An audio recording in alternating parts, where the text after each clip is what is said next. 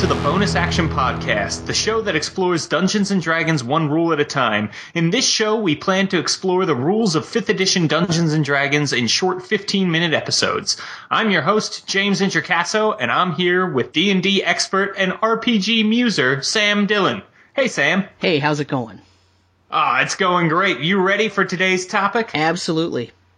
In this episode, we are discussing the concentration mechanic in D&D. You can find an explanation of this rule in the Player's Basic Rules D&D PDF on page 79 or in the Player's Handbook on page 203. Here's how the rule works in a nutshell. When you are a spellcasting character, some of the spells that you may cast require concentration. And in order for a caster to keep their magic active, you have to maintain your concentration. Now, if you lose concentration, your spell will end. Normally, things like regular combat activity, moving around, attacking another person after you've already cast that spell and you're concentrating, those things won't disrupt concentration. However, some things can. For example, casting a separate spell that requires concentration. It's impossible to concentrate on two spells at a time. Or if you take damage, you are required to make a constitution saving throw. The DC for this save is half the damage taken with a minimum save of 10. And if you fail that constitution saving throw, you lose the spell you're concentrating on. And if you take damage from multiple targets in the same turn, you have to make a constitution save for every time that something hits you and does damage. Absolutely. And being incapacitated or killed, I mean, that's pretty obvious. If you're incapacitated or killed, you can continue to concentrate on a spell. And just like many other things in the 5th edition rule set, the DM can rule that certain environmental phenomena might uh, cause a caster to make a constitution saving throw to maintain that concentration. Things like a wave crashing over a storm tossed ship or, you know, an earthquake or something like that. The DM can rule that you need to make a concentration check based on the different situations happening in game. Now, we're going to talk about what kind of spells require concentration. There are 153 spells in the player's handbook. That's 42% of the spells that require concentration. So this is a pretty important rule.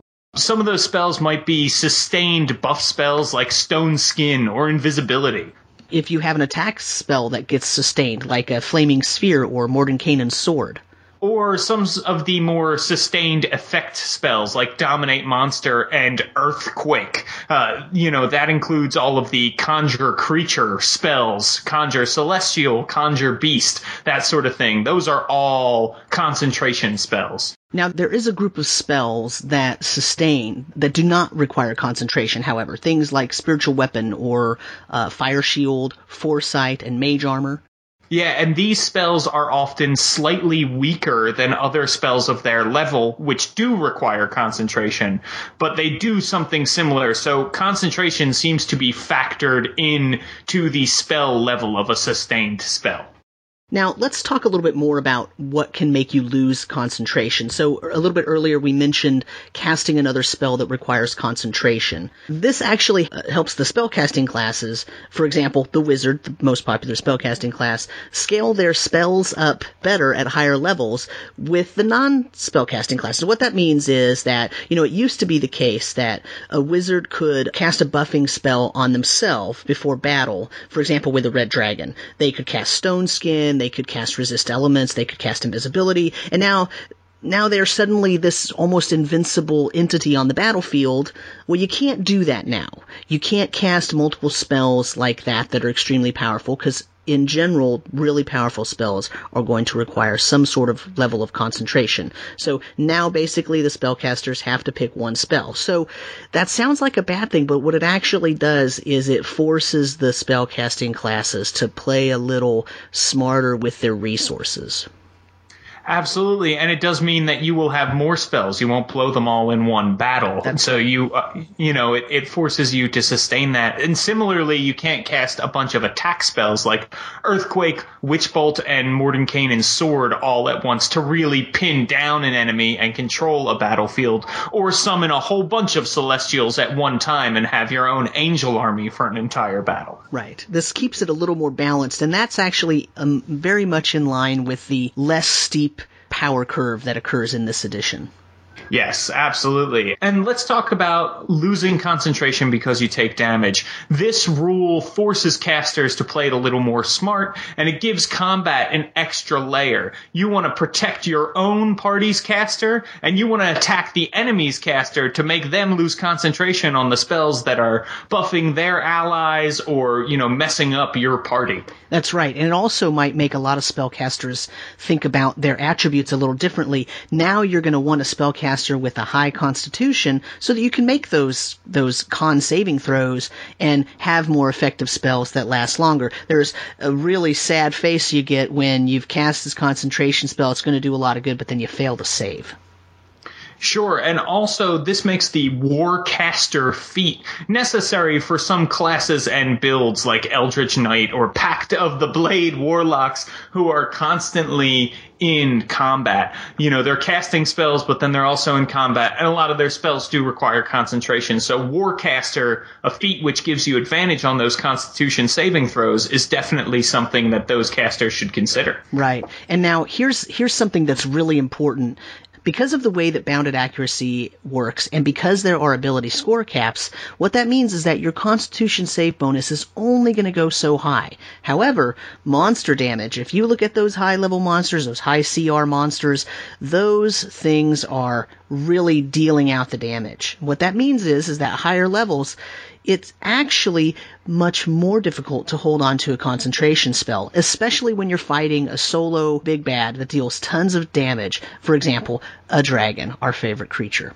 yeah, exactly. Hard to hold on to those spells during the old Tiamat and Tarrasque takedown. That's right. uh, and then, you know, of course, there are some environmental effects that the DM might rule. And so if you're a DM thinking about concentration, one thing you want to think about are what are some environmental effects that you might call for a constitution save when a caster is trying to maintain concentration? Right. And we already mentioned things like big waves hitting a boat, but but even something like uh, if you're doing a wilderness style adventure, what if they uh, end up stepping in quicksand, or as I mentioned before, an earthquake, or maybe they're on an ice field and they're already maybe having to make a dexterity check so they don't fall prone. Well, guess what? That's going to trigger your constitution save too for concentration.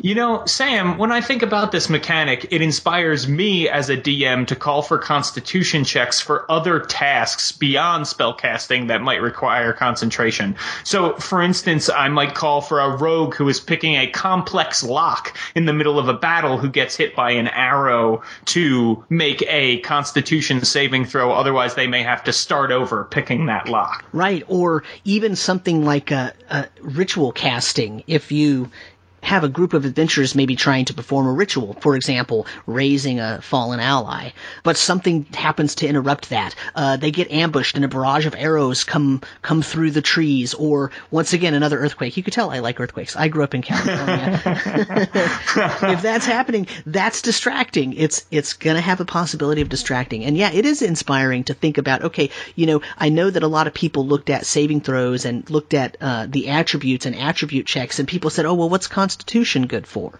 Because all of the other attributes have things attached to them. Strength, for example, has athletics, right? So you have these things. Well, guess what? Constitution actually has a big chunk of the game tied to it. If the DM chooses to, you might just want to run fast and loose and not worry about it. But this provides you with the ability to do that and some guidance just by looking at the way concentration is done.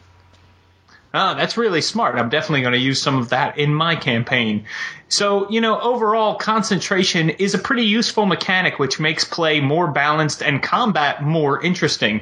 It's simple, and once you know the basics, it's really easy to improv it as a DM. That's right. And if you're playing a caster and you're concerned about concentration, just learn which spells require it and which don't, and use feats like Warcaster and Resilient. And use your ability score increases to boost that constitution save, and that will help you deal with the effects of damage and the other problems that you'll have with concentration at higher levels. You know, we hope you enjoyed this short rule discussion. If you like the show, I encourage you to visit thetomeshow.com and use our affiliate links for Amazon and dndclassics.com to support the show while you shop. It doesn't cost you anything extra, and it throws a few copper pieces into the Tome Show's belt pouch so that we can continue to stay on the air. And I'd like to send out a special shout out to our listener, Chad. Chad, thanks for listening. We really appreciate your support. And if any of you other listeners have any suggestions, corrections, or comments, it is possible that James and I got something wrong. We're not perfect. Uh, but please feel free to leave a comment at thetomeshow.com or email thetomeshow at gmail.com. You can also call the Tome Show's bizline at 919-B-I-Z-T-O-M-E. Sam, where can listeners find you? Well, you can find me, as always, on twitter.com slash dmsamuel or at rpgmusings.com. And you can follow me on Twitter at twitter.com slash James or follow my blog at worldbuilderblog.me. Thank you for listening. See you later.